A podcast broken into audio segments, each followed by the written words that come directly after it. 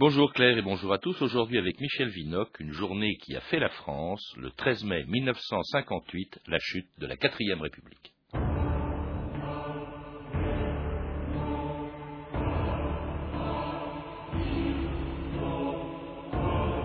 En mille neuf cent cinquante-huit, le pouvoir n'était pas à prendre, il était à ramasser. Charles de Gaulle.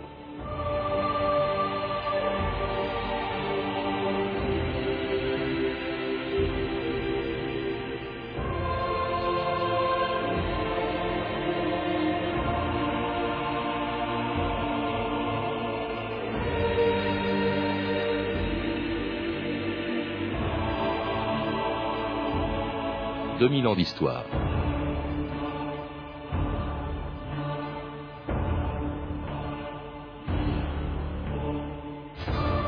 De toutes les journées qui ont fait la France, le treize mai mille neuf cent cinquante-huit est assurément une des plus importantes. Ce jour-là, à Alger, une manifestation du Pied Noir était organisée en mémoire de trois soldats français enlevés et exécutés par le F L N pendant un conflit qui, depuis mille neuf cent cinquante-quatre, mobiliser l'armée française en Afrique du Nord.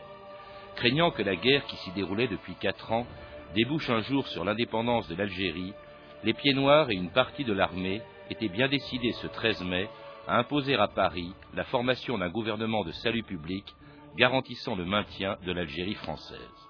Mais personne n'imaginait que commençait ce jour-là une insurrection qui, en dix-sept jours, allait provoquer la chute de la quatrième République, le retour au pouvoir du général de Gaulle et la mise en place d'un nouveau régime dans lequel nous vivons depuis près de cinquante ans.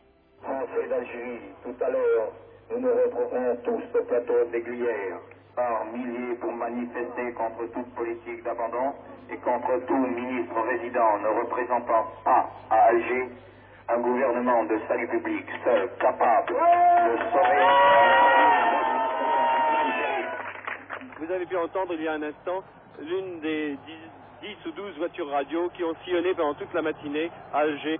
Maintenant, c'est un camion sur lequel ont pris place euh, des parachutistes, des territoriaux et des civils portant des drapeaux, des drapeaux d'anciens combattants, je pense, euh, qui montent vers le monument aux morts, escortés par une véritable marée et de, de personnes, de jeunes gens, de femmes, d'enfants. On voit les têtes qui bougent et qui s'avancent le long du boulevard La Ferrière sur le chemin du monument aux morts. C'est véritablement très impressionnant. Et toujours au cri de l'Algérie française et d'autres slogans patriotiques, euh, la foule continue à envahir, littéralement à envahir euh, la place de la Poste et le square La Ferrière. Cette foule qui donne une impression extraordinaire de densité.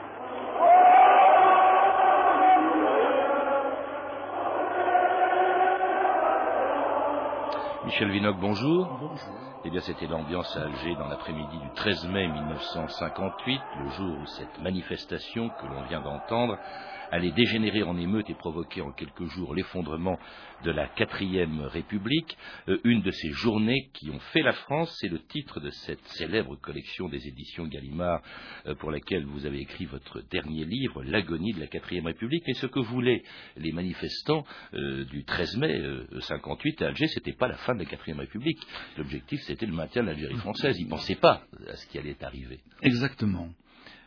Euh, peut-être un petit groupe d'activistes euh, voulait-il à la fin du régime, puisque euh, Lagaillarde, D'Ortiz et quelques autres euh, réclamaient l'armée au pouvoir, et instaurer euh, une dictature militaire, c'était évidemment vouloir un changement de régime. Mais ils étaient fort peu nombreux, et la masse des manifestants réclame.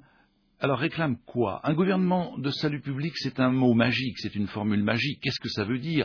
euh, Cette formule est empruntée à la Révolution française, c'est l'idée qu'on veut un gouvernement qui soit capable d'éradiquer définitivement la rébellion algérienne. Et pour cela, en termes vulgaires, mettre le paquet. Et pour mettre le paquet, il faut un gouvernement fort. Or voilà qu'à Paris, on propose... La classe politique, les députés, enfin René Coty, disons, le président de la République, a appelé pour former le nouveau gouvernement Pierre Pflimlin, qui est un homme très honnête, très droit, courageux, mais qui passe pour un libéral, c'est-à-dire quelqu'un qui a employé le mot, le mot maudit de pour parler éventuel avec le F L N. Et ça, ce n'est pas admissible par les pieds noirs et pas davantage par l'armée qui est en Algérie. Alors nous sommes effectivement au beau milieu de la guerre d'Algérie, elle a commencé en mille neuf cent cinquante-quatre, c'est vraiment la cause profonde, essentielle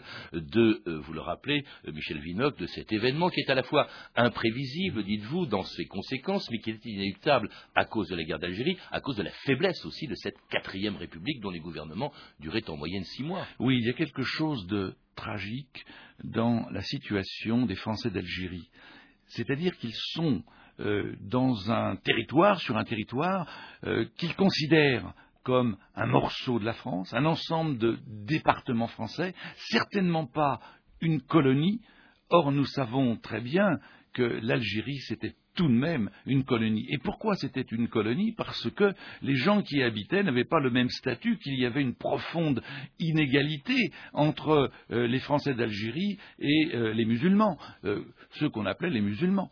Euh, donc, euh, il y a cette idée qu'ils sont chez eux, ces Français d'Algérie, comme leurs pères, leurs ancêtres y étaient, ils sont chez eux, ils sont en France, et en même temps, l'Algérie est en proie à ce formidable mouvement de libération qui est planétaire, qui se passe partout, et qui euh, lance un parti, un mouvement, puis une armée, en, euh, en vue de la libération, c'est-à-dire de l'indépendance. Et ça, c'est inacceptable. Et alors, en face de cette armée du F L N, on appelle la L N, il y a l'armée française, il y a cinq cent mille hommes à l'époque, sous le commandement du général Salan en mille neuf cent cinquante-huit, euh, une armée qui sera très ambiguë, puisqu'elle va laisser faire, elle va laisser dégénérer cette journée du treize mai, euh, avec aussi un homme très populaire, qui était le général Massu, qui commandait la région d'Alger, et cette armée, elle-même, n'obéissait plus au gouvernement depuis longtemps, elle n'en faisait qu'à sa tête. Non, il faut bien dire que depuis en mille neuf cent cinquante-six environ, euh, l'armée détient le vrai pouvoir en Algérie. Or, il s'agit d'une armée blessée. C'est une armée républicaine qui n'est pas faite pour le, le coup de force, mais c'est une armée qui a été blessée par la guerre d'Indochine principalement, dont les cadres par conséquent ne veulent pas laisser brader, comme on dit, l'Algérie. Donc ils se sont fait une promesse de garder l'Algérie à la France. Et c'est pourquoi existe cette solidarité euh, tout à fait observable au cours de la journée du treize mai entre une grande partie de l'armée, les paras de Massu, de Trinquier, et puis les manifestants. Et ajoutons tout de suite que l'armée va jouer un rôle décisif parce que sans elle, il est certain que ce n'est pas une manifestation à Alger qui pouvait renverser la quatrième République. Une manifestation dont, dont on a entendu quelques extraits, c'était dans l'après-midi du treize mai, mais qui dégénère très vite euh, dans la soirée, lorsqu'un groupe de manifestants mené par Pierre Lagaillarde s'empare du bâtiment qui symbolise le pouvoir euh, parisien, le gouvernement général, qui sera pendant dix-sept jours euh, le quartier général des insurgés d'Alger. Au micro, Philippe Bernier qui vous parle d'Alger, R T F. Je redescends il y a quelques instants de ce qu'on appelle ici le G G et qui est le ministère de l'Algérie, le gouvernement général. Vous le savez, la foule en a pris possession vers dix-huit heures trente. Quelques instants après, le G G était occupé. On voyait flotter des drapeaux tricolores à toutes les fenêtres et de toutes les fenêtres se déversaient des quantités et des quantités de papiers, toutes les archives du ministère de l'Algérie. Et nous avions la chance de pouvoir recueillir les premiers mots de la déclaration du général Massu. Au monument au mort, pour saluer la mémoire de nos trois camarades, victimes de la barbarie F L N. Je vous demande de rester dans le calme, en attendant les résultats de Paris. Je vous demande de rester dans le calme, en attendant les résultats de Paris. Quels sont les résultats ?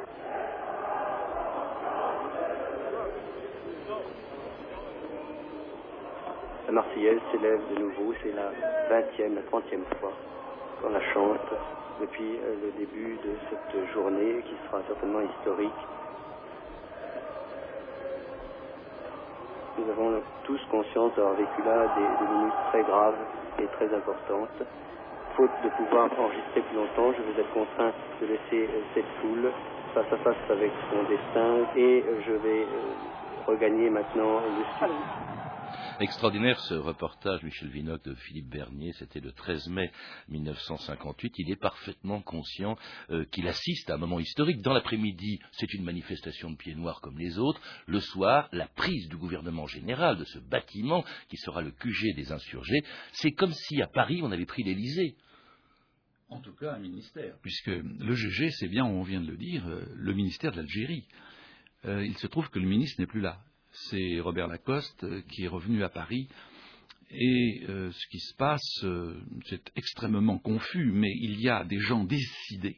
En particulier, euh, ce petit groupe d'activistes mené par la Gaillarde, c'est, ce sont eux qui véritablement prennent d'assaut, avec la complicité des, des paras, qui leur ouvrent pratiquement les portes, puisque le camion qui sert de bélier pour pénétrer dans, dans la cour du, du G G est un des camions, des véhicules, des, des parachutistes. Alors, il y a euh, la volonté de, de ces hommes de créer un comité de salut public pour euh, s'adresser à la métropole, à Paris, et exiger de Paris, justement, un gouvernement du même nom, de salut public. Là-dessus euh, arrive le général Massu, qui n'avait pas évidemment prévu la chose, qui est furieux, en colère contre ce désordre. Il est gaulliste, il est républicain, Euh, et finalement, il s'expliquera en disant euh, « J'ai pris la tête du comité de salut public précisément pour euh, canaliser euh, ce désordre. » Il a écrit un livre plus tard qui s'appelait « Le torrent et la digue ». Oui, alors il est la digue, n'est-ce pas ? Il est la digue face au torrent, mais il n'empêche que dans la soirée, ou quelques, oui, dans la soirée, quelques temps plus tard, c'est lui qui va dire, signer et euh, annoncer que ce comité de salut public exige de Paris Euh, un gouvernement de salut public. C'est un coup d'État, quoi. C'est un, c'est une, un coup d'État, disons, local, n'est-ce pas ? C'est un coup de force local à Alger. Alors ajoutons qu'il y a aussi là-dedans quelques personnalités, quelques gaullistes, très peu nombreux, mais l'un d'eux va jouer un rôle capital, décisif, c'est Léon Delbecque, car c'est lui qui va orienter justement cette manifestation, cette insurrection vers l'appel à De Gaulle. Oui, parce que pendant deux jours, personne ne parle encore de De Gaulle, c'est une formule qu'on n'envisage pas, il a quitté le pouvoir il y a douze ans, les pieds noirs ne sont pas gaullistes, ça depuis la, la, la, guerre, depuis la Deuxième Guerre mondiale, euh, les, euh, l'armée, et notamment le général Salan, qui d'ailleurs euh, reçoit à ce moment-là les pleins pouvoirs pour calmer les choses, mais il ne le fait pas, euh, ce qui prouve bien que l'armée n'obéit plus du tout au gouvernement, nouveau gouvernement de Pflimlin à Paris. Euh, bref, personne ne pense au, au général De Gaulle, jusqu'au quinze mai, et ce jour-là, en effet, Léon Delbecque euh, se trouve euh, dans le, sur le balcon du, du gouvernement général, à côté du général Salan, qui s'adresse euh, aux pieds noirs, et il y a aussi un autre homme, euh, un organisateur de la manifestation du treize mai, Jacques Roseau, euh, et Jacques Roseau donc, et Léon Delbecque, qui en mille neuf cent quatre-vingt-sept m'ont raconté tous les deux comment, ce quinze mai à Alger, eh bien Delbecque avait réussi à faire basculer le soulèvement en faveur du général de Gaulle. Je suis à deux mètres du général Salan, et il termine son allocution en disant « Vive euh, la République, vive l'Algérie française, et vive la France ». En un quart de seconde, je comprends qu'il n'est pas encore décidé à dire « Vive de Gaulle ». Léon Delbecque.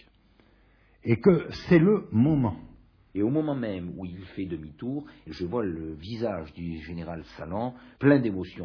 Et Léon Delbecque profite de ce moment, au moment où le général Salan retourne vers le bureau, pour le prendre par le bras et lui dire, et ça je suis à côté, je l'entends comme si c'était aujourd'hui, et lui dire, et vive de Gaulle, mon général, et vive de Gaulle. Je la prends gentiment par le bras et je glisse dans son oreille, mais dites vive de Gaulle. Et Salan, qui est un militaire plein de sincérité, qui n'a aucune, aucune perfidité en lui, euh, ne se rend pas compte de ce qu'il va commettre à cet instant-là, Euh, croyant que c'est simplement un hommage à un général euh, historique qu'il va, qu'il va rendre, il se retourne vers le micro, il se retourne vers la foule qui est là, et il hurle « Et vive le général de Gaulle !»« Vive la France, mon général de Gaulle, soyez le bienvenu, après voilà douze ans, garçons et filles, pelotons d'escadrilles, se rallient à votre commandant, nous sommes présents, têtes brûlées d'Afrique, résistants d'avant-hier et soldats d'aujourd'hui, pour crier avec vous, vive la République, et qui pourra défaire le sang qui nous unit, qui retire non, la lettre, dire, dire, non, la langue, avec l'Algérie française, avec la Suède, Salan. Dire, dire, non, la lettre, dire, dire, non, la langue, avec l'Algérie française, avec la Suède, Salan. Et c'était une chanson de ces Pieds Noirs qui, en mille neuf cent cinquante-huit, après le discours du général Salan le quinze mai, eh bien, ont fait eux-mêmes appel au général de Gaulle, euh, et cela grâce à Léon Delbecque, dont le rôle, en effet, a été essentiel. Il y a des moments dans l'histoire, il était là, sur le balcon, Salan ne veut pas dire « Vive de Gaulle », et finalement, il le lui fait dire, et ça, ça a tout fait basculer, Michel Winock. Delbecque y pensait depuis longtemps, et pas seulement de ce moment-là, bien entendu. Il avait été envoyé en Algérie par Chaban Delmas pour y créer un, une antenne, Euh, car les gaullistes, vous l'avez dit, n'étaient pas très nombreux à Alger, en Algérie, et il a euh, créé peu à peu, par conséquent, un groupe qui euh, était prêt à utiliser euh, la première occasion pour faire appel au général de Gaulle. Ce n'est pas lui qui a organisé le treize mai, mais c'est lui, indiscutablement, qui l'a, comme je le disais, canalisé. Alors, il se fait admettre dans le comité de salut public le soir du treize mai, et dès ce moment-là, avec la complicité de Massu, car lui est gaulliste, contrairement à Salan, ils vont faire avancer l'idée euh, d'appeler de Gaulle, et avant que Salan euh, ne fasse ce fameux discours euh, dont on vient de parler, euh, il y avait eu une réunion, et Salan avait été d'accord pour appeler de Gaulle, mais il n'osait plus. Il n'osait plus parce qu'en disant « Vive de Gaulle », qu'est-ce qu'il faisait par rapport à Paris? Eh bien, il était là véritablement euh, en, en état de, de, de, de, de trahison de la République.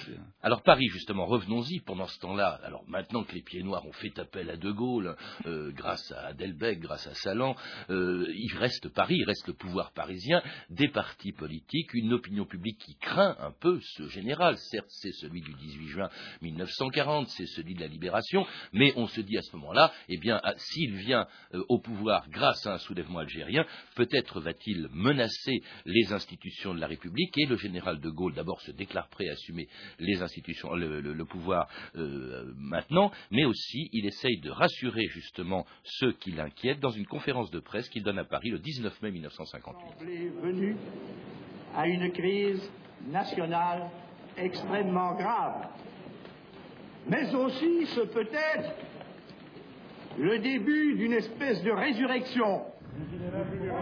Pendant la période exceptionnelle que vous souhaitez, est-ce que vous garantiriez les libertés publiques fondamentales? Est-ce que j'ai jamais attenté aux, répu- aux libertés publiques fondamentales? Je les ai rétablies.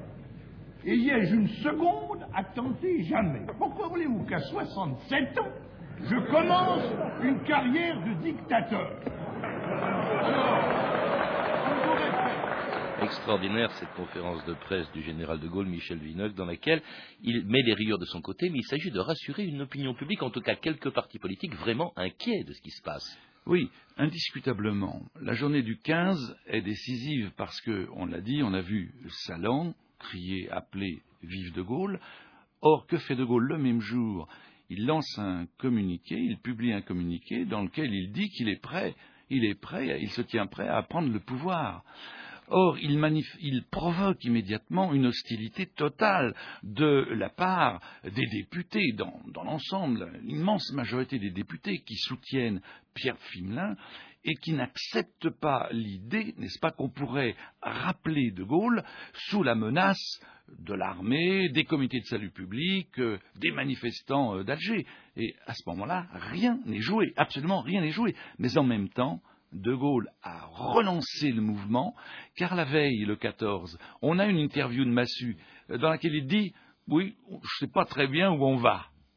Donc, indiscutablement, l'appel à De Gaulle et la réponse immédiate de De Gaulle dans son communiqué a relancé le mouvement. Alors, le dix-neuf mai, il s'efforce de rassurer, on l'a entendu, je n'ai pas attendu soixante-sept ans pour être un dictateur. Il emploie un mot que l'on a entendu, le mot « résurrection ». Or, il se trouve qu'à ce moment-là, pour convaincre, pour faire pression sur le pouvoir à Paris, il y a effectivement une opération militaire qui est prévue d'Alger par l'armée et qui s'appelle l'opération Résurrection. Il s'agissait ni plus ni moins qu'un débarquement en métropole au cas où on ne ferait pas appel à De Gaulle.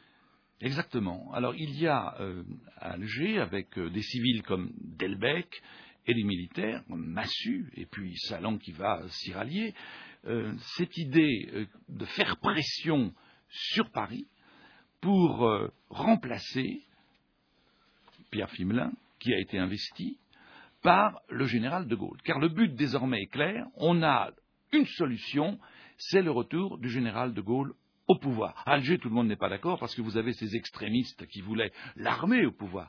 L'armée, c'est-à-dire non pas de Gaulle, mais euh, l'armée d'Algérie au pouvoir. Mais il n'empêche que désormais, à la fois euh, les journaux d'Alger, les manifestants du, du treize mai, euh, sont d'accord pour que de Gaulle, ce soit la solution. Il faut rappeler de Gaulle.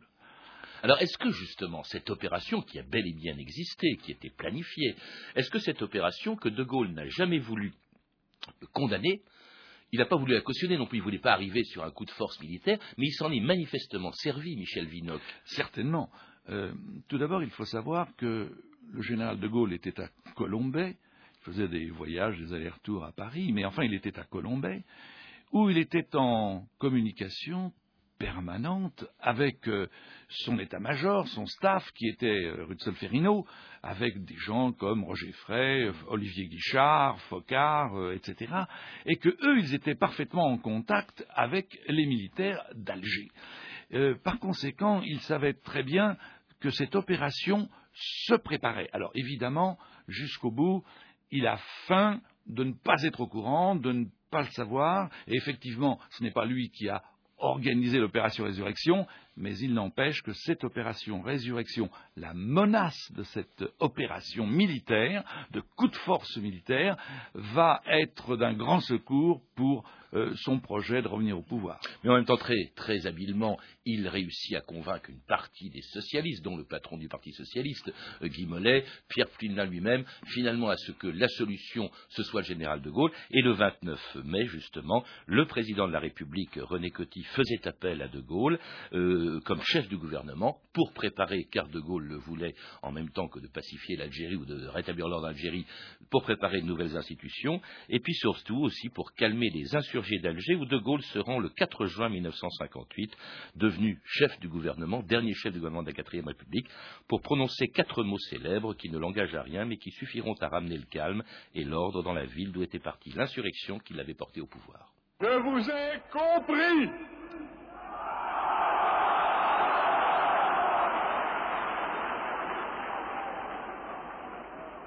Je sais ce qui s'est passé ici. Je vois ce que vous avez voulu faire.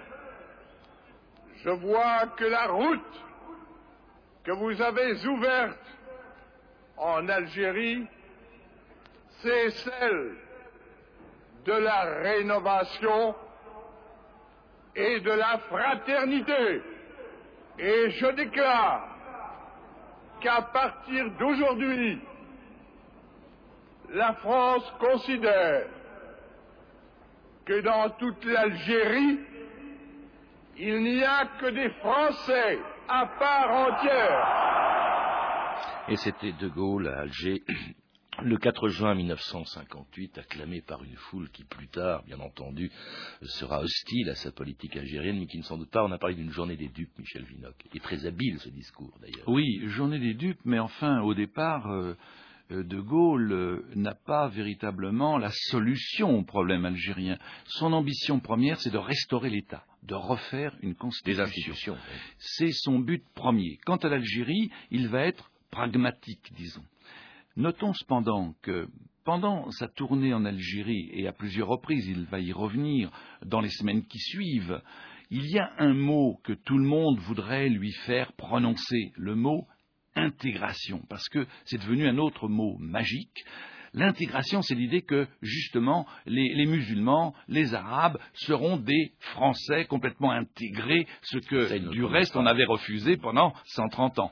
Eh bien, jamais il ne prononcera ce mot, car il est vraisemblable qu'à ce moment-là, il pensait à une autre solution qui était une solution d'association avec, un, avec une Algérie autonome. Et puis il... ensuite, il, il, bah ensuite, il, il acceptera euh, la nécessité de l'indépendance. Il a quand même prononcé le mot d'Algérie française parce qu'il était forcé, Delbecque était derrière lui, à Mostaganem. Cela dit, la priorité, c'est les institutions, c'est la mise en place du régime dans lequel nous vivons depuis près de cinquante ans. C'est en cela que c'est une journée qui a fait la France. Exactement. Michel Winock, le treize mai cinquante-huit. Mais peut-être faut-il dire que tout ne s'est pas passé d'une manière linéaire, facile. Nous devions aller vite, mais entre le treize mai et le début de juin, le trois juin, euh, le moment où il reçoit les pleins pouvoirs, il s'est passé toute une série, n'est-ce pas, de, de, de, de, d'événements, de péripéties, de tractations, d'imbroglios, d'intrigues, de manœuvres, de mobilisations, de contre-mobilisations, et il s'en est fallu de peu que ça échoue. Mmh. Alors, euh, évidemment, dans ce cas-là, le coup de force militaire était probable, car l'opération Résurrection avait pour but De, d'intervenir en métropole si De Gaulle n'était pas investi, ou, autre hypothèse, s'il y avait une insurrection communiste. Par conséquent, on a aussi échappé à la guerre civile euh, en investissant euh, De Gaulle. Toutes ces manœuvres, tous ces risques, euh, on les retrouve dans votre livre, Michel Winock, il est passionnant, L'agonie de la quatrième République, euh, dans la collection Les Journées qui ont fait la France, et publié par les éditions Gallimard. Vous avez pu entendre euh, un extrait de l'émission L'Histoire en direct sur le treize mai cinquante-huit, diffusée en juin mille neuf cent quatre-vingt-huit sur France Culture. À voir aussi sur la présence française en Algérie, quand l'Algérie était française, un très beau documentaire réalisé par Serge de Sampigny, à partir des archives en couleur filmées par les familles de Français d'Algérie, qui sera diffusée sur M six le seize mai à vingt heures cinquante. Toutes ces références sont disponibles par téléphone au trente-deux trente, trente-quatre centimes la minute, sur, ou sur franceinter point com. C'était deux mille ans d'histoire, à la technique Michel Béziquian, Éric Morin, documentation Claire Tesser, Claire Destacan et Mathieu Menossi, une réalisation de Anne Comillac. Demain, dans deux mille ans d'histoire, à l'occasion de la journée nationale de sa commémoration, l'abolition de l'esclavage. Nous serons avec Olivier Pétré-Grenouillou.